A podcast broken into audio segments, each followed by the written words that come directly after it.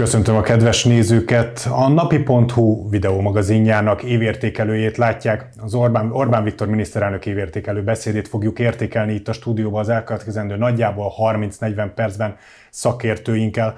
Pásztor Szabolcsal, az Ökomonómus Gazdaságkutató Alapítvány vezetőelemzőivel, valamint német Dáviddal, a KNH makrogazdasági vezetőelemzőivel. Köszöntöm Önöket a stúdióba, köszönöm, hogy elfogadták a meghívásunkat. Köszönjük szépen mi is. Hát sok érdekesség hangzott el az 50 perces beszéd alatt, de mm, talán így fontosság szempontjából, ami így nagyon megütötte a fülünket, és ugye erről már itt beszéltünk korábban, az az, hogy azt mondta a miniszternek, hogy annyi pénzt biztosítanak a magyar vidék fejlesztése számára és a magyar vidék számára, amennyit korábban az ország még nem látott, ugye a monarchia idején sem. Ez mit jelenthet? Itt milyen jellegű vidékfejlesztésről lehet szó elsősorban, illetve hol lenne a legnagyobb szükség talán ezekre a pénzekre vidéken? Hát én azt látom, hogy ez egy nagyívű vállalás, és igazából ugye az jól kirajzolódott már korábban is, illetve ma is, hogy hát vidéki területeknek van egy olyan szelete, ami nem hogy periféria, hanem a periféria perifériájának számít. Rendkívül kedvezőtlen demográfiai adottságokkal, gazdasági folyamatokkal, a felzárkózásnak a mozgástere is beszűkült. Úgyhogy én azt gondolom, hogy egy, ez egy tulajdonképpen régóta megoldatlan feladat, és én azt hiszem, azt gondolom, hogy ez egy jó irányba mutató próbálkozás lehet, hiszen ténylegesen azt lehet látni, hogy vidéki területeken, vidéki térségekben idősödik a társadalom, jellemző az elvándorlás, nincs kellő munkahely, a munkahelyek hozzáadott értéke viszonylag szerényebb, és hogyha például olyan munkahelyek jöhetnének létre, amelyek nagyobbak a hozzáadott értéküket tekintve, vagy így, vagy összességében munkahelyek jönnek létre, akkor a vidék megtartó ereje növekedhetne, és azért is fontos lenne ez, mert ellensúlyozni tud, tudná például közép-magyarországi régió, vagy nyugat-magyarországi régió gazdasági súlyát.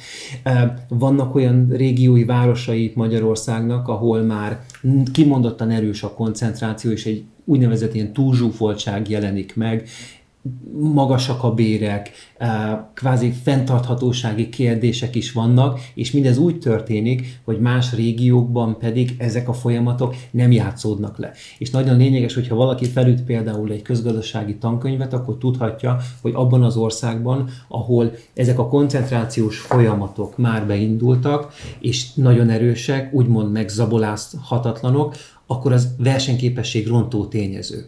Akkor, hogyha területi kiegyenlítődés indul el egy országban, annak lehet versenyképesség javító hatása. És én azt gondolom, hogy a kormányzat körülbelül ezt ismeri fel, vagy igyekszik felismerni, és ennek, a, ennek az irányába igyekszik lépéseket tenni. Azt lehet tudni, hogy amikor arról beszélünk, hogy annyi pénzt, amennyit még soha nem látott, akkor nagyságrendileg itt mekkora tételekről van szó? Tehát itt százas vagy ezer, ezres milliárdos nagyságrendű beruházásokról beszélünk? Biztos, hogy ezer milliárdos nagyságrendű. 2021-ben a, volt olyan szám, hogy ilyen 4200-4300 milliárd forint körül összeget kívánnak fordítani vidékfejlesztésre. Itt ebben benne van az, hogy az Európai Uniós új költségvetési forrásokat föl kívánják erre használni, és ott megemelik a magyarországi hozzájárulást, mert régebben csak 15-20%-nyi hozzájárulást adott a magyar költségvetés, és ezt most föl fogják vinni 80%-ra, tehát valószínűleg az is szerepet játszik ebben, hogy ilyen sok pénzt kívánnak költeni, hogy az Európai Uniós forrásokhoz is úgy tervezik, hogy hozzáférnek, és ezt kiegészítik a magyar hozzájárulással, és így egy ilyen nagyobb összeget kapunk a, fejlesztésre. Hogy ez tényleg milyen területekre megy, én nagyon régóta mindig az volt a szívfájdalmam, hogy az élelmiszeripar az nagyon gyenge Magyarországon. Itt most elhangzott, hogy majd fejleszteni fogják. Hát reméljük, hogy például ez is részben vidéken fog megvalósulni. De itt nem csak ilyen típusú fejlesztésekre kéne gondolni, én azt gondolom, hanem az egyik legfontosabb az, hogy az infrastruktúrának milyen a minősége. Tehát az, hogy ne menjenek el az emberek vidékről, nem feltétlenül mindig azt jelenti, hogy ott helyben kell munkát adni, hanem le kell rövidíteni azt az idő intervallumot, ami alatt el lehet jutni a munkahelyre. Most ez egy nagyon jó vonathálózattal, tömegközlekedési rendszerrel azért le lehet lassítani, és akkor a vidéken maradhat az ember. Másrészt viszont ehhez az is kell, hogy olyan szolgáltatások legyenek. Tehát például olyan ö, oktatási rendszer, hogy az iskoláknak a minősége ö, ugyanolyan jó legyen, mint mondjuk a nagyvárosokban. Az egészségügy is könnyen elérhető legyen, és minden ilyen szolgáltatás, ami az ember életét komfortosabbá tegye, ezt is fejleszteni kell óriási mértékben. Igen, de ugye... Ez egy nagyon összetett és sokrétű dolog. Igen, de az látható, hogy ugye azokban a nagyobb iparvárosokban, ahova nagy gyárak települtek, azért ezekben általában ezek az üzemek, az odakeltözött, magasabb hozzáadott értékű munkaerő is azt vonzotta magával, hogy fejlettebb iskolák, óvodák, bölcsödék, tehát hogy mivel ide ugye komplet családok költöztek és iparvárosok alakultak ki ezeken a térségeken, hogy ez a hozzáadott érték ugye megtörténhet így infrastruktúrális fejlesztésé szempontjából is. Hát természetesen ott muszáj infrastruktúrát fejleszteni, hiszen különben nem menne oda az ipari létesítmény. Csak én erre azt mondom, hogy nem feltétlen kell az embert is oda vinni feltétlen, hogyha gyorsan oda lehet juttatni.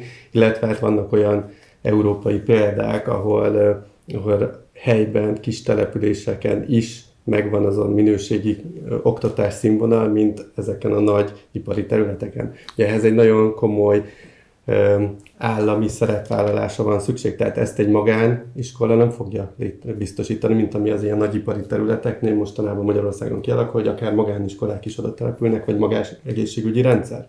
De a kis településeken ilyen nem fog megvalósulni, tehát ez csak akkor működik, hogyha az állam tényleg jó gazdaként és egyelő feltételeket teremt. Ugye ahogy azt már említette, a szóba került az, hogy az élelmiszeripar egy nagyon komoly fejlesztésébe kezd bele a magyar állam. Ugye jelen pillanatban elsősorban termelői feladatokat látnak el nagyobb vállalatok Magyarországon. Itt a feldolgozóiparra tett nagyon komoly utalást a miniszterelnök, hogy abban kell egy nagyon nagy előrelépést tenni ahhoz, hogy a magyar boltok polcain többségébe kerüljenek a magyar élelmiszerek, és hogy ez egy ilyen kitűzött cél is. Ebben mekkora a lemaradásunk jelen pillanatban? Azt tudom mondani, hogy ha esetleg valaki a rendszerváltás környékén figyelte a mezőgazdaság élelmiszeripari folyamatokat, és azóta is figyeli, akkor az nagyon jól tudja, hogy a rendszerváltás évei igazából tragédiával értek fel. Hogyha valakinek tényleg van kapcsolódás, azt tudhatja, hogy ott voltak szinte olyan órák, olyan napok, amikor szinte tényleg óráról órára, napról napra romlottak a viszonyok. A rendszerváltás egyik legnagyobb kárvallottja, a legnagyobb szenvedője az agrárium, a mezőgazdaság volt, és nyugodtan mondhatjuk, szerintem nem túlzást azt így kijelenteni, hogy azóta sem heverte ki tulajdonképpen ezt a, ezt a néhány évet. Magyarországon ugye azt szoktuk mondani, hogy jók vagyunk alapanyag előállításban, Sokan azért ezt is megkérdőjelezik, de abban nincs vita, hogy a hozzáadott értékben, a feldolgozásban eh, nagyon-nagyon gyengén teljesítünk. Tehát alapvetően ha például a mezőgazdasági exportot nézzük, akkor alacsony feldolgozottságú termékeket viszünk ki, és magasabb feldolgozottságú termé- élelmiszeripari termékeket hozunk be.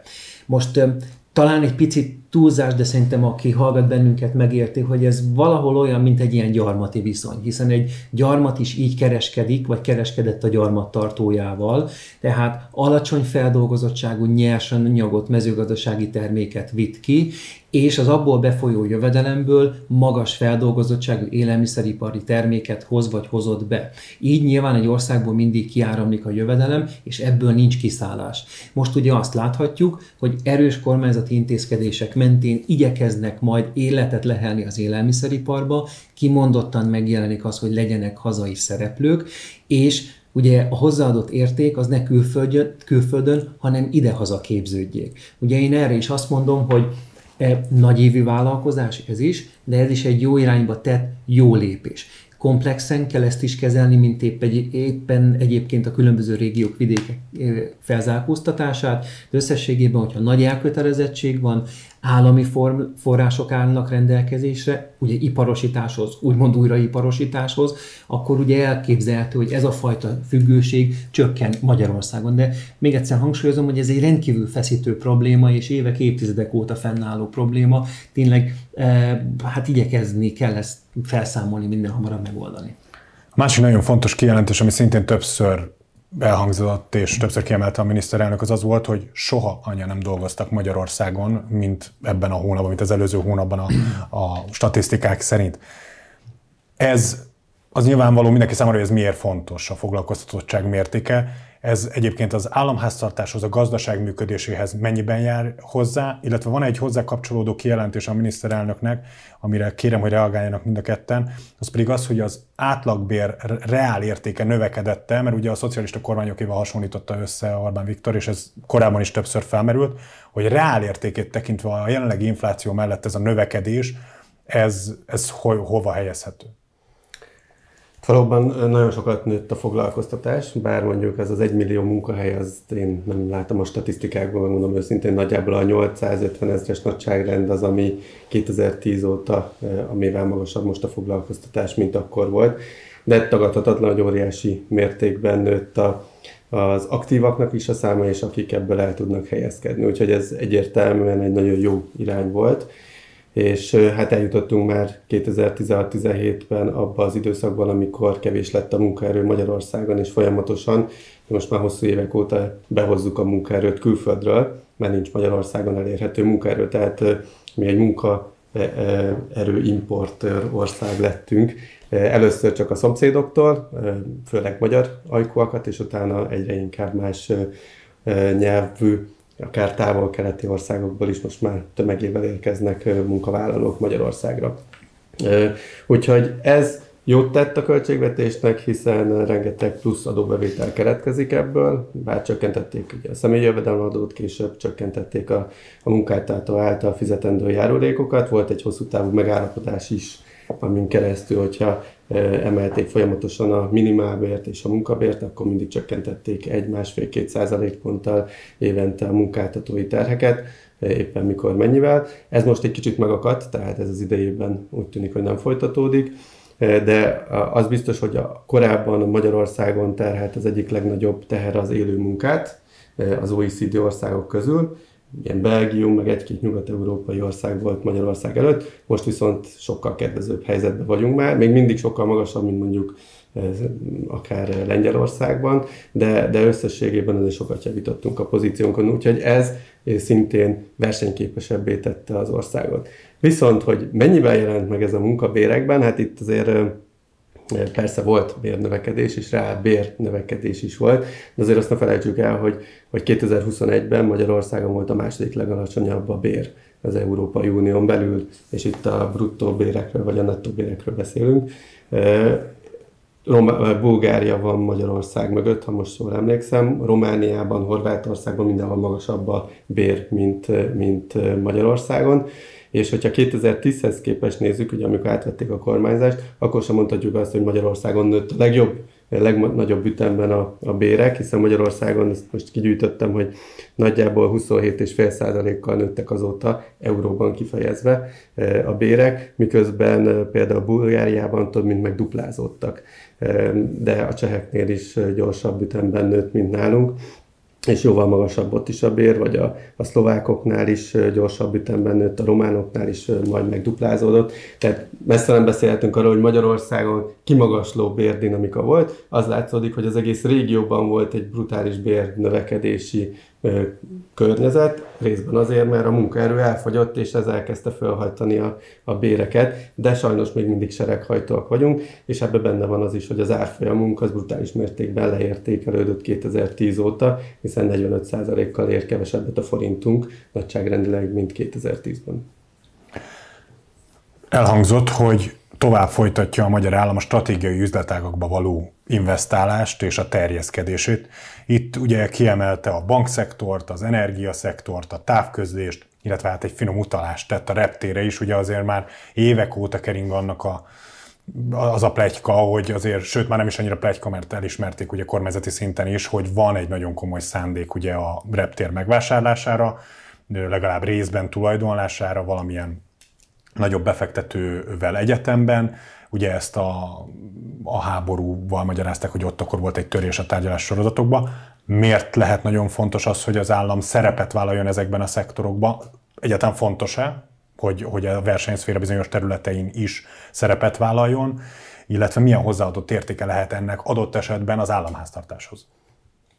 Hát Ugye nagyon fontos azt hangsúlyozni, hogy stratégiai ágazatok mindig is voltak, és köszönjük szépen, most is vannak, megvannak gazdaságpolitika régen felismerte már a stratégiai ágazatoknak a jelentőségét, és hát most ugye azt látjuk, fordulópontot 2008 a pandémia, illetve az európai háború hozta, hogy visszatérnek a stratégiai ágazatok. Az amerikai Egyesült Államokban például, hogyha valaki az újraiparosításról olvas, akkor azt hallhatja, hogy most már nem annyira fontos a méretgazdasági szempont, inkább a koncentráció csökkentése a lényeg, legyen közelebb az a félvezető ipari szereplő, az a chipgyár, vagy esetleg térjen vissza az Amerika Egyesült Államokba maga az üzem, maga a gyár, hogy jöjjenek létre saját hazai kapacitások. Látjuk ennek jeleit az Európai Unióban is, például Németország vagy Franciaország példája, és tulajdonképpen amikor stratégiai ágazatok kerülnek szóba, vagy újraiparosítás,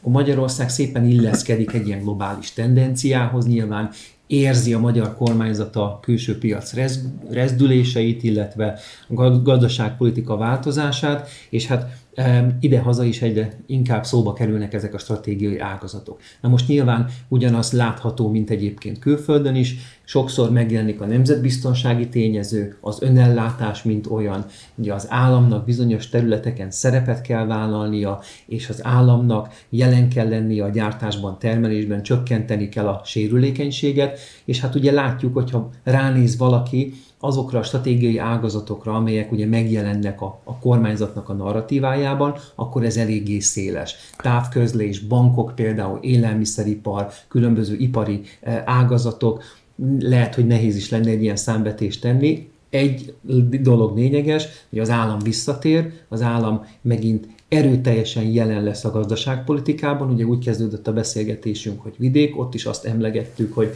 erőteljes állam, állami beavatkozás, foglalkoztatás kapcsán is ugye ezt egyértelműen láthattuk. Nyugodtan lehet mondani, hogy olyan évek, évtizedek következnek, amikor az állam megint meghatározó szerepet vállal a gazdaságban. Profitábilisak ezek a szerepvállalások? Alapvetően, vagy cél egyáltalán, hogy profitábilisak legyenek? Hát a célnak kéne lennie, az nem kérdés. Én azt gondolom, hogy majd meglátjuk, hogy hosszú távon ezek milyenek lesznek, még rövid idő telt el. Az egyik kulcskérdés az az lesz, hogy például ezek közül, az ágazatok közül melyik cégek lesznek azok, akik verseny képesek lesznek nemzetközi porondon is. Ugye az az igazi mércéje egy vállalatnak, amíg csak egy zárt belső piacon ként méreteti meg magát, ahol egyébként a jogszabályok is akár úgy alakulnak, ami kedvez neki, az nem igazi verseny. Az igazi verseny az akkor van, hogyha meg kell mérkőzni az osztrák, a cseh, a szlovák, és itt a környező országoknak a vállalataival. Úgyhogy meglátjuk, hogy mennyire lesznek versenyképesek. Egyelőre azért profitot termelnek, többségében ezek a vállalatok de hát folyamatosan fejleszteni kell, beruházni ezekbe az ágazatokba. Egyik probléma az például nekem mindig az volt a rezsicsökkentéssel, amit most egy picit visszalátunk, hogy, hogy oké, okay, hogy nem emeljük az árakat, de hogyha közben elmaradnak a beruházások, és például most pont a villanyvezetékeknél látjuk, hogy rengeteg pénzt rá kell költeni, hogy a villanyvezetékeket javítsuk, és hogy a plusz elektromos energiát tudjuk szállítani, amire szüksége van az országnak. Tehát, hogyha olyan nyomottan tartunk bizonyos árakat, hogy nem történnek meg közben a, Fejlesztés. az, a fejlesztések, akkor ez egy idő után fenntartatatlan és versenyhátrány lesz. Tehát az első elem, hogy átveszünk bizonyos, meg megvásárolnak bizonyos cégeket, az oké, okay, de ott azt kell szem előtt történni, hogy mi azok a versenyképességi lépések, amiket meg kell tenni, és azokban honnan lesz forrás, és ez hogyan lesz utána profitábilis. Ugye az energiával kapcsolatban is volt több érdekes kijelentés. Az egyik ugye az az, hogy 4000 milliárd forinttal fizettek többet a cégek, vállalatok, a magyar állam a különböző energiaszolgáltatásokért az elmúlt évben. Ennyivel több maradhatott volna az államnál, illetve a vállalatoknál, ezáltal a magyar családoknál. Ez önmagába összességében nagyon sok pénznek hallatszik, szerintem emberekre vagy per főre lebontva is ez egy drasztikus összeg. Plusz, hogyha hozzátesszük még azt is, hogy ugye azt is említette a miniszterelnök, hogy 70%-kal nőtt az energiavállalatoknak, főleg a gázvállalatoknak a profitja, akkor ez hirtelen úgy hangzik, mintha pénzt kerestünk volna az energiaszolgáltatóknak az elmúlt évben. Valóban egy nagy összegről van szó, de a GDP-nek azért egy egyszámjegyű százaléka, és tényleg így egy főre lebontva is egy tetemes összeg. Hát ez az energiaszámla igazából ennyivel drágult meg a vállalatok esetében a, a gyártás, a termelés, alapanyag, energia, beszerzés, és nyilván itt a háztartások kiadásai, növekvő kiadásai is megjelenhetnek. Nyilván Ez például válti szempontból az, az input oldal. Nyilván, hogyha a vállalat drágábban tud termelni, elveszítheti a versenyképességét. A gazdasági hírek azért erről szólnak, azt emelik ki, hogy ugye a globális versenyben az európai vállalatok lemaradhatnak az amerikai, illetve az ázsiai vállalatok mögött, és nyilván láttuk azt, hogy ugye valahol ezek az összegek megjelentek a másik oldalon, az energiaipari cégeknél, a gázszolgáltatóknál. Hát egy ilyen külső helyzet, egy ilyen külső gazdasági helyzet jött létre, és én azt gondolom, hogy reménykedhetünk abban, hogy valamely este ezek a feszítő, mert szerintem feszítő, meg egyébként nem normális tendenciák oldódnak az elkövetkező évben, vagy az elkövetkező években, mert én egyébként azt mondom, hogy tényleg ott, ahol olcsóbb energiával tudnak kutatni, fejleszteni, termelni, ott hát bizony jobban és jobban kidomborodhat majd a versenyelőny, mint ott, ahol már input oldalon megverik a vállalatok. Az, ez az elmúlt év és a háború okozta energiapánik. Ugye arra is tett utalást a miniszterelnök, hogy fejleszteni kell az energiahálózatokat nagyon gyorsan, nagyon nagy mértékben, mind vezetékes, mind termelői oldalon, hogy minél kisebb kitettsége legyen az országnak ugye energia szempontból, plusz azok a beruházások, amiket mind vidéken mindenhol akarnak csinálni, ahhoz elképesztő mennyiségű energiára is van szükség. Ez ez azt mutatja akkor, hogy egy stratégiai váltás van ilyen szempontból, egy drasztikus stratégiai váltás van a magyar piacon?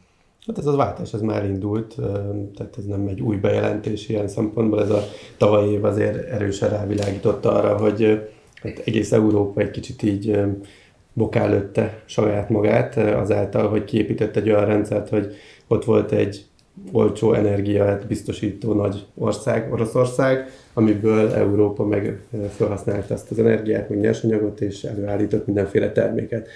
Ugye most ez a szár, ez egy picit kevésbé működik, és hát új utakat kell találni. Én azt gondolom, hogy azért elég rugalmas volt a piac, tehát az, hogy Amerikából mennyi energia áramlik, gáz áramlik Európába, látszódik az, hogy Magyarország is pont most a napokban kötött új szerződést Azerbajdzsánnal földgázbeszerzésre, hosszú távú szerződést ráadásul, Ugye folyamatban van, hát most már most tudom, tíz éve minimum a PAK 2-nek a, a, a létesítése, ugye az, az is elektromos áramtermelést hoz majd az ország számára. De hogyha ránézünk mondjuk a megújuló energiaforrásokra, akkor ott elég komoly lemaradásban van az ország. Ugye nálunk főleg a napelem az, ami támogatást kapott és elterjedt. A, szélenergia sokkal kevésbé, nem is mi vagyunk a legnagyobb szélhatalom, tehát ez is hozzátartozik, de például a vízi erőmű szinte teljesen hiányzik az ország energia mixéből, míg más európai országokban ez nagyon jelentős, és egy elég tiszta energiának és stabil energiának mondható. Úgyhogy azt gondolom, hogy van mit fejleszteni, itt megújuló terén is, és az energiabiztonság szempontjából is, és erre tényleg óriási összegeket kénytelen és kell költeni a Magyarországnak, pláne figyelembe véve azokat a bejelentéseket, hogy kikkel kötöttünk, vagy kötünk várhatóan szerződést a következő években új beruházásokról, ugye nevezetesen az akkumulátorgyártók is, akik óriási energiaigényel jelennek meg. Tehát oda valószínűleg megígértük, hogy lesz energia, tehát akkor kell fejleszteni a kapacitásokat. Ugye szó esett az infláció kapcsán arról, hogy a különböző árstoppok, illetve kamatstoppok kivezetésre kerülnek, kerülhetnek, de ennek ugye feltétele az, hogy az árstoppok esetében, hogy az infláció csökkenjen, a kamatstoppoknál pedig az, hogy a kamat lábak csökkenjenek. Hol lehet egy olyan lélektani határ, amikor már nem szociális kérdés az, hogy az árstoppokat kivezetik, egyáltalán ez szociális kérdése még, vagy pedig egyszerűen egy politikai döntés, illetve hát a kamatstopoknál ott viszont annak van relevanciája, hogy mi az a piaci kamatláb, aminél már a kamatstoppok igazából megfizethetővé válnak mindenki számára. Hát én azt gondolom a kormányzati kommunikációt látva, hogy abszolút egy ilyen szociális kérdésről van szó, tehát nyilván elkötelezett a gazdaságpolitika amellett, hogy addig maradjanak ezek az ástop jellegű intézkedések, amelyek több hasznot hoznak, úgymond bizonyos társadalmi körben, mint egyébként kárt okoznak. Tehát én azt gondolom, hogy mindig az lesz a mérlegelés tárgya, hogy, hogy mennyi jót hoz, vagy jó téteményt hoz ez az intézkedés, és, és hol van már az a határ, hogy már inkább társadalmilag káros egyébként. Ugye ezeket az intézkedéseket használja a gazdaságpolitika arra, hogy bizonyos fogyasztói körben mérsékelje az árak növekedését, hogy az a fogyasztói kosár értéke vagy ára ne növekedjen olyan mértékben. Egyértelmű, hogy mérsékli? Ez ugye egy nagyon, nagyon komoly vita mostanában, azért kérdezem, hogy mind a két egyértelmű, hogy mérséklik a kamatstoppok az árakat és az inflációt? Most ezt azért nehéz megmondani, mert hát, és ezt a jegybank is elismeri, különböző társadalmi rétegek más és más inflációs rátát érzékelnek. És a jegybank is rámutat arra, hogy van egy olyan társadalmi réteg, amelynél hát százalékpontokkal alacsonyabb inflációs ráta jelentkezik otthon a hó Ez a magasabb osztályokban? Igen, igen, például, és vannak olyan társadalmi rétegek, ahol pedig hát a közölt inflációs adatnál is magasabb inflációs adatot érzékel a család. Hogy ezt igazából azért nehéz megmondani, mert nem mindegy, hogy ki milyen termékeket fogyaszt, milyen a fogyasztási szerkezete, úgyhogy tehát, hogy nehéz erre exakt, egyértelmű választ adni. De megoldást jelent egy, ez, ezen a problémán az, hogyha csak önmagában csökken az infláció? Hát az infláció csökkenés az ugye nem azt jelenti, hogy az árak csökkennek, hanem csak azt jelenti, hogy az áremelkedés üteme lassul, tehát az árak azok továbbra is nőnek. És amikor arról beszélünk, hogy egyszámú jegyű lesz az infláció, akkor csak arról beszélünk, hogy az előző évhez képest, akkor nem 15%-kal, hanem csak mondjuk 8%-kal emelkednek az árak, úgy, hogy az inflációs célunk 3%, Egyébként az Európai Unióban 2 százalék ez az inflációs cél, tehát, eh, és, és eh, már a hárommal is mi egy magasabb inflációs környezetet idézünk elő, de ehhez képest is még 9-10 százalékokról beszélünk, amire majd évvégére lecsökkenhet az infláció. Tehát ez még mindig egy elég hát markáns drágulásnak eh, nevezhető, amit utoljára tartósan azért a 2000 2000-es évek elején láttunk. Azt átugrottuk, hogy a kamat lábaknál mire, mire kell számítani, hogy hol lenne egy olyan pont, hmm. ahol a kamatstoppok teljesen értelmét vesztenek? Itt a kettő, tehát az infláció meg a kamat az nagyjából az együtt fog mozogni. Tehát ahogy csökken lefelé az infláció, látszódik az, hogy hogy enyhül az inflációs nyomás, akkor nem lesz szükség arra, hogy 13-18%-os kamatot fenntartson a Magyar Nemzeti Bank, hanem akkor elkezdheti csökkenteni annak a mértékét. És amit látunk egyelőre inflációs pálya, az azt mutatja, hogy hát azért az év első felében inkább 20% fölötti adatokat fogunk látni. Valahol ott június-július környékén azért becsúszik már a 15-20-as tartományba, és majd csak jövő ősszel kerül 10, a 15-10-es tartományba, és akkor évvégére talán 10 alá. Tehát ez azt is mutatja, hogy egy jegybank óvatosan kezdheti el a kamatcsökkentést, ahogy látszódik az, hogy enyhül az inflációs nyomás. Most a rögzített árak, vagy a kamatszintek jóval alacsonyabbak, tehát ez alapján majd, hogy nem nagyon pici az esélye, hogy év végéig ezt ki fogja vezetni a, a kormányzat, inkább a jövő év eleje az, ami ez alapján reálisnak tűnik. Mindezt azért hozzáteszem, hogy annól, amikor alacsony volt a kamatkörnyezet, mindenhol én is mondtam, hogy fix kamatozású hitelt kell felvenni, az a biztos nagyon alacsony, soha nem lehetett ilyen olcsón fix kamatozású hitelt felvenni, még banki szinten ki is küldték, minden banki küldte a levelet, akinek változó kamatozású volt, hogy fixálják a kamatokat, nem csinálta meg senki.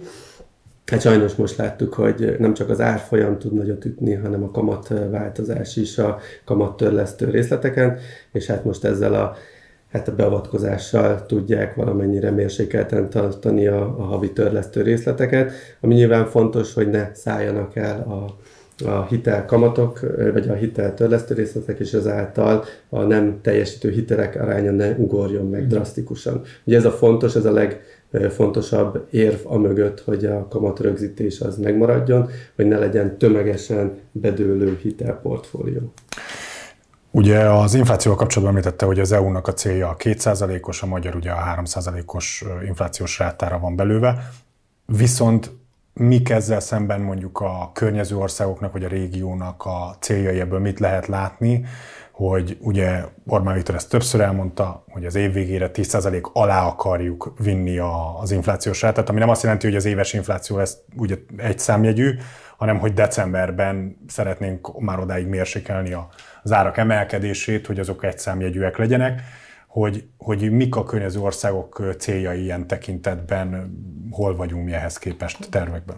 Általában az a két-két és fél százalék a legtöbb országnak az inflációs célja, tehát mi ebből fölfelé lúgunk ki. Egy De drasztikusan? Tehát, hogy nem a két és fél három százalék, hanem az éves ja, infláció maga az infláció. Igen, az inflációnk az pedig, hát az sajnos az is sokkal magasabb, Nálunk az idejében ilyen 17-18 százalék körüli várakozások vannak most átlagosan. A második legmagasabbak azok ilyen 10-12 százalék körüli szintek. És mi, mi okozza Ezek... ezt a ra- ra- radikális különbséget? Hát ez majdnem dupla. Hát igen, és hát, hogyha Nyugat-Európa felé mozdulunk el, mondjuk Ausztria vagy mások még 4-5-6 százalékokat várnak. Hát részben fölfelé tolja az, hogy nagyon sokat gyengült az árfolyam, ennek volt egy olyan hatása az őszi hónapokban, ami megemelte az inflációs szintet, és hát van egy tehetetlensége ennek a mutatónak, tehát egy átgyűrűző hatása az idei évre, ami kifejti a hatását. Ugye a másik ilyen két nagy elem, az a hatósági áraknak a másképpeni kezelése. A többi ország, régiós országban azért e, nem volt például rögzített az üzemanyagár. Nálunk ez decemberig e, fixálva volt, tehát e, ott már nem látszódik az, hogy most hirtelen megugrott az üzemanyagár decemberben, hanem nekik már csökken a, a csúcsokhoz képest, ami fékezi például az inflációt, és ugyanaz igaz az energiárakra is, hogy nálunk csak augusztusban vezették be ezt a két, két lépcsős energiárat, míg máshol sok esetben inkább adtak támogatást a háztartásoknak, de piaci áron volt az energiára, vagy később vezették be. Tehát ezekben is vannak különbségek, hogy, hogy miért lesz más az infláció. És hát érdemes lesz majd idővel megnézni, hogy a profitráták is hogyan alakultak az egyes országokban a vállalatoknál. Elképzelhető, hogy nálunk annak köszönhető, hogy tavalyi év elején, 2022-ben a választások előtt nagyon sok pénzt juttattak ki a társadalomnak, ezért nagyon nagy volt a vásárlóerő. Ezt megérezte a, a vállalati szegmens is, hogy lehet árakat emelni, mert van fölvevő piaca, és akár néha vastagabban fokottól, félve attól, hogy hát ha rosszabb lesz a környezet, és akkor így megpróbáljuk. De annak van realitása, hogy rövid távon csökkenjenek az árak a boltokban? Vagy, vagy csak az emelkedésük fog csökkenni? Én azt gondolom, hogy, hogy van realitása, mert egyébként a fogyasztás már korrigált, és egyébként nyilván egy kis kereskedő látja, hogy addig tudja emelni az árakat, amíg megveszik az adott terméket, tehát szerintem ennek abszolút van realitása, illetve még nyilván a várakozásoknak is lehet szerepe abban, hogy Magyarországon... Valahol más... a határán vagyunk a fizetőképességnek? Szerintem bizonyos termékekből biztosan. Tehát bizonyos termékek esetében, hogyha mondjuk élelmiszeripari termékekre gondolunk, akkor olyan jellegű árnövekedés következett be, hogy elindult jól láthatóan a lefelé vásárlás, más termékek, mondjuk kevésbé márkázott terméket vásárol a fogyasztó, kisebb mennyiséget vásárol a fogyasztó, vagy összességében elhalasztja a, a vásárlását. És én azt gondolom, hogy emiatt, eh, tehát a fogyasztás korrekciója miatt biztosan lehet egyébként, um, tehát hogy biztosan ilyen alacsonyabb inflációs pálya lehet. Ugye azt most nehéz megbecsülni, hogy ez hány százalékos vagy hány tized százalékos, de ennek egyértelműen lehet hatása. Szó volt, hogy rekordnagyságúra nőtt Magyarország devizatartaléka, ez is már egy az elmúlt időszakban többször elővett téma. Ez mit jelent, és egyébként ha büszkék vagyunk erre, de ez regionális viszonylatban ez mit jelent hogyha másokhoz hasonlítjuk Magyarország devizatartalékait. Miért, meg miért fontos az, hogy magas legyen a devizatartaléka egy országnak? Hát összességében itt az utolsó kérdésre gyorsan válaszolva azt tudom mondani, hogy abban az esetben, hogyha egy országban magas a devizatartalék, akkor az nagyobb védőernyőt nyújt olyan időszakokban, amikor pénzügyi sérülékenység jöhet, vagy egyébként gazdasági válságok idején. Tényleg nagyon fontos, hogy a jegybanknak A, B, C, D országban is egy jó meghatározott, lehetően, lehetőleg magas eh, devizatartaléka legyen, hiszen ez egy nagyobb pénzügyi mozgástér.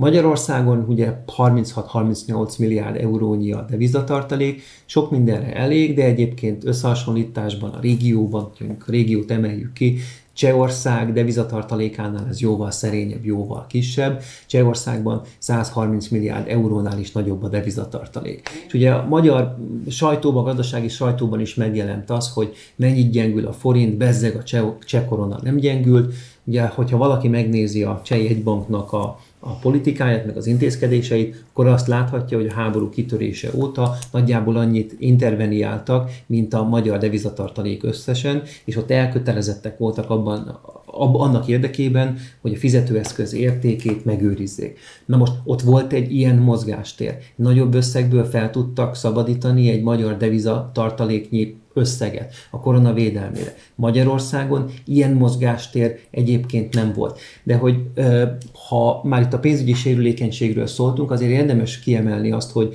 Magyarországon azért rendkívüli módon megemelkedett az aranytartalék szintje javítsatok ki, hogyha tévedek, de 91,5 tonna az aranytartalék ma már a Magyar Nemzeti Banknál. Tehát ebben a tekintetben pedig azért látványosan előre tudott lépni a jegybank.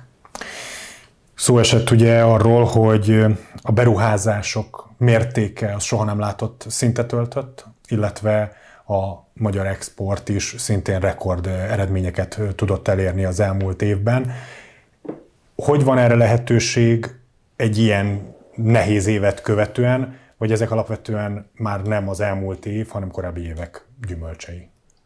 Hát ezek nagy részben a korábbi éveknek a gyümölcsei, mert ez, ezek a beruházások azért nem úgy történnek, hogy 22. január 30-án valaki úgy dönt, hogy akkor itt most beruház Magyarországon 2 milliárd eurót, és akkor abban az évben ez be is ruházza, hanem ez hosszas előkészületek megvizsgálják a környező országokban, mert nyilván ezek a vállalatok elkötelezettek amellett, hogy valóban a régióba szerettek volna telepíteni egy, vagy egy szolgáltatást, vagy egy, vagy egy ipari objektumot, vagy valamilyen új, új befektetést, és akkor megvizsgálják, hogy hol milyen munkaerő van, milyen áron van, milyen az infrastruktúra, hol vannak a partnerei. Tehát például, hogyha autógyártáknál beszélünk, akkor megnézzük, hogy az ő felvevő piac, az mennyire van messze tőle. Fontos, hogy egy-két-három órán belül az alapanyagok esetleg odaérkezzenek a, a vég beépítésre szánt végtermékbe. Tehát ez alapján felmérik a lehetőségeket, leülnek tárgyalni a kormányokkal, hogy egyébként mit tudtak ehhez biztosítani, nekünk milyen kedvezményeket, és akkor megjön egy ilyen döntés, amit utána elő kell készíteni, tehát oda kell vinni mondjuk az áramot, a vizet, el kell kezdeni építeni. Igen, ez már egy, tehát hosszú, ez egy nagyon hosszú folyamat. De ez hosszú évek óta fennáll. Persze, tehát, hogy folyamatosan rekorddöntések, beruházási rekordokat dönt Magyarország. Igen, igen, hát ez látszódik, és amiről az elején beszéltünk, vagy említetted, hogy, hogy ugye a régióban egyre több külföldi beruházás jön vissza. Tehát ami régen mondjuk Kínába gyártottak le, vagy a távol-keleten, látszódik egy ilyen hát a globalizációból egy ilyen regionális globalizációba forduló folyamat. Tehát itt is azért még keresik azokat az optimális költséghatékony megoldásokat, amikkel a, a vállalatok versenyképesek tudnak maradni, de már sokkal közelebb a, a cél területhez, ahol egyébként a végterméket el akarják eh, adni. Erre rágyorsított a Covid, hiszen ott látszódott, hogy mekkora problémák vannak, hogyha lezárnak teljesen világon másik részén egy gyárat, és nem jutak hozzá akár csak egyetlen egy pici alapanyaghoz, és akkor kénytelenek ott tárolni még ezer másik alkatrészt, mert nem tudják a végterméket elkészíteni egy alkatrész miatt. Tehát ez óriási fennakadásokat tud okozni, úgyhogy emiatt nagyon-nagyon sok tőke áramlik a régióba, és hát ebben Magyarország is bőven ki tudja venni, hál' Istennek a részét. A kérdés, hogy meddig, és ezre mondtam, hogy egyre több munkaerőt kell ehhez importálnunk, mert különben nem tudunk, nem tudunk versenyképesek maradni. Az a rekord export növekedés az kéz a kézben jár ezekkel a beruházásokkal, vagy ez a, emögött azért más is áll? Nagyon szoros kapcsolat van a kettő között egyébként, tehát abban az esetben, hogyha jól teljesít egy, egy, egy ország a beruházások vonzásában, beruházók vonzásában, akkor növekszik az exportja is eh, természetesen. És egyébként a beruházás még az miatt is fontos, mert ilyenkor egy ország hozzáfér a technológiához, újabb technológiához, például eh, menedzsment eh, szervezési ismeretekhez, tehát számos kisugázó hatása van. Üdvös és jó egyébként technológiát vonzani, azt használni, azzal gyártani, azzal termelni amilyen országok felemelkedtek a világgazdaságban az utóbbi években, évtizedekben, azok jók voltak tulajdonképpen technológia megismerésében, vonzásában, és akkor ugye a kritikus pont akkor jön, hogy a már rendelkezésre álló technológiát hogyan sikerül esetleg hazai környezetben tovább fejleszteni, hazai termékekkel megjelenni, hazai hozzáadott terméket tenni hozzá. Tehát ugye amellett, hogy Magyarország nagyon sok beruházást vonz, van egy komoly feladata is, hogy ezekkel a beruházásokkal úgy majd a jövőben mit kezdjen.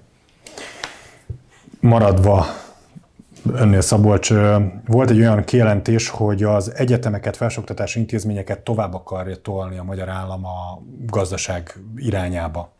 Ugye itt volt egy nagyon komoly struktúraváltás az elmúlt években az egyetemekkel szemben, az egyetemeken, amiket végigvitt a magyar állam. Ön ugye a Nemzeti Közszolgálati Egyetemnél is dolgozik. Mit lát, hogy ez a ez a szándék, ez milyen irányt mutat? Vannak ennek már konkrét eredményei bármilyen szempontból abban a tekintetben, hogy hozzáadott érték tekintetében a vállalatok jól felvették ebben a ritmust, esetleg a beruházások tekintetében szempont az, hogy, hogy az egyetemek ki tudnak termelni olyan magas hozzáadott értékű munkaerőt, amire szüksége van az idejövő beruházóknak, hol tart ez a folyamat, és mennyire, milyen irányba mutat? Hát igazából én lassan 20 éve mozgok egyetemi közegben, és hát sajnos azt mindig láttam, hogy nagy az egyet nem értés az egyetemi szféra, illetve a, a gazdasági szféra képviselői között. Egészen pontosan arról van szó, hogy például egyetemi oktatók, egyetemi kutatók azt mondják a gazdasági szféra képviselőire, hogy ők nem, nem értik az elméletet, nem, nem tudják a hátteret.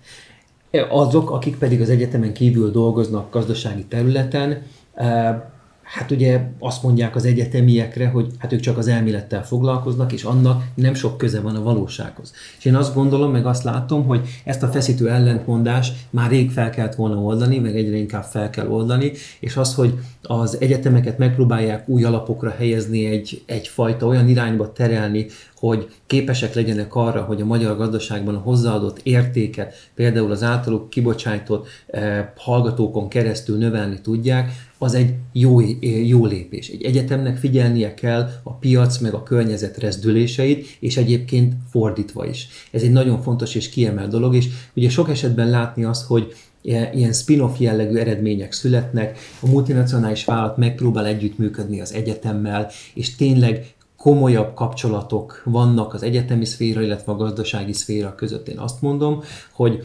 feltétlenül ezt kellene folytatni, és ezt kellene még erősíteni, hiszen ugye van iparosítás, vagy lesz iparosítás, vannak beruházások, muszáj, hogy kiszolgálja ezeket a terveket, ezeket az intézkedéseket munkaerővel, képzett munkaerővel az egyetemi szféra, a felsőoktatás.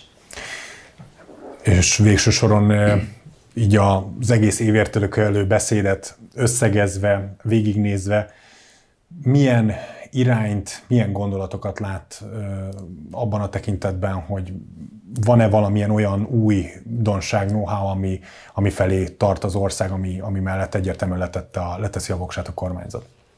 Hát nagyon sok új elem nincs benne, ami egyértelműen ez a vidékfejlesztés, ez nagyon nagy hangsúlyt kapott, nem új elem, mert azért már az elmúlt időszakban is ez egyre inkább felszínre tört. Talán az, hogy az élelmiszeripart ennyire kiemelte, ez egy picit újabb elem volt a dologban, meg hogy a, például az a közlekedés, hogy a vármegyékben, illetve országosan egy kedvezményes havidíjjal lehet közlekedni. Ugye ez is ezt a mobilitást próbálja elősegíteni, tehát ez is egy, egy új elem, meg jó elem, én azt gondolom. Korábban volt az is, hogy a, hogy a munka helynek, munkahely adott támogatást ilyen költségelszámolással, ugye ennek a mértékét növelték, ez is egy ebbe az irányba mutató elem, úgyhogy ebbe beleillik ez az új, új ö, ö, tömegközlekedés támogató program. Úgyhogy ezek, ezek azt gondolom, hogy jó dolgok, hiszen Magyarországon fontos az, hogy az a kevés munkaerő, ami még rendelkezésre áll, az mobil maradjon, és el tudjon jutni a munkahelyre és hogyha megnézzük azért az ingatlan árakban a különbséget, nem mindig könnyű egy kis településről, már csak az ingatlan költségek miatt átmenni egy nagyobb településbe, lehet, hogy sokkal olcsóbb, hogyha ezt a mobilitást meg lehet oldani. Úgyhogy ez például egy új elem. A többi, az infláció ellen ezt ugye régóta mondják, hogy küzdenek. Én azt gondolom, hogy azért itt ez nagy részben rajtuk kívülálló okok miatt is le tud menni azért 10% környékére, mármint gazdaságpolitikán kívülálló okok következtében is. És hát ami, ami még így fontos volt itt a, a munkaközpontúságnak a megtartása, amit szintén nem új elem, de fontos, hogy továbbra is emellett megy a kormányzat, illetve hogy a családtámogatás az folyamatosan részes része lesz a, a az adórendszerünknek. És ugye itt azt is mondták, hogy minden évben lesz új elem, idén is lesz, és a következő években is erre lehet számítani. Ez azt az üzenetet adja, hogy továbbra is a, a születési arányszámot próbálja felfelé nyomni a kormányzat, hogy a népességfogyás az lassuljon majd a következő időszakban. Hát ha egyetlen egy dolgot kellene mondanom, akkor azt mondom, hogy továbbra is jelen lesz az állam a gazdaságban, meg még lehet, hogy nagyobb szerepet is kap.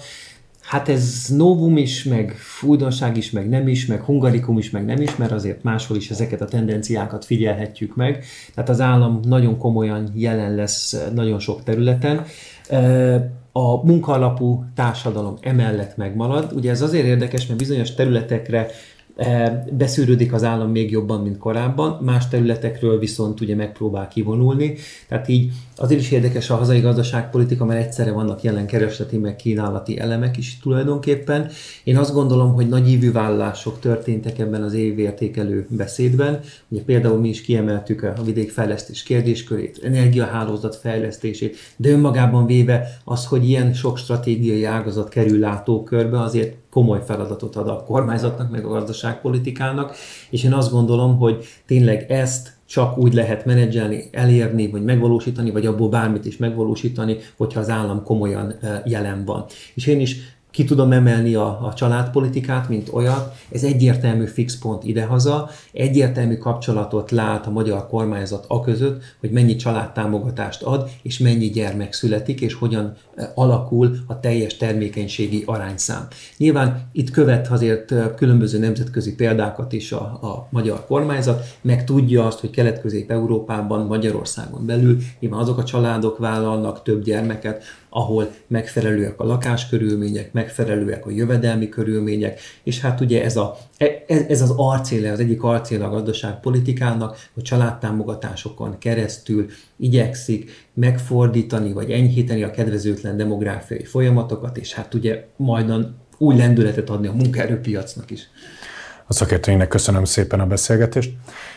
Önöknek pedig köszönöm a megtisztelő figyelmet. Ha eddig nem tették volna, akkor kövessenek minket a Facebookon, illetve YouTube csatornán is megtalálnak minket, oda is feltöltjük videós tartalmainkat. Ha eddig nem tették volna, akkor ott is kövessenek minket. Köszönöm megtisztelő figyelmüket, a viszontlátásra!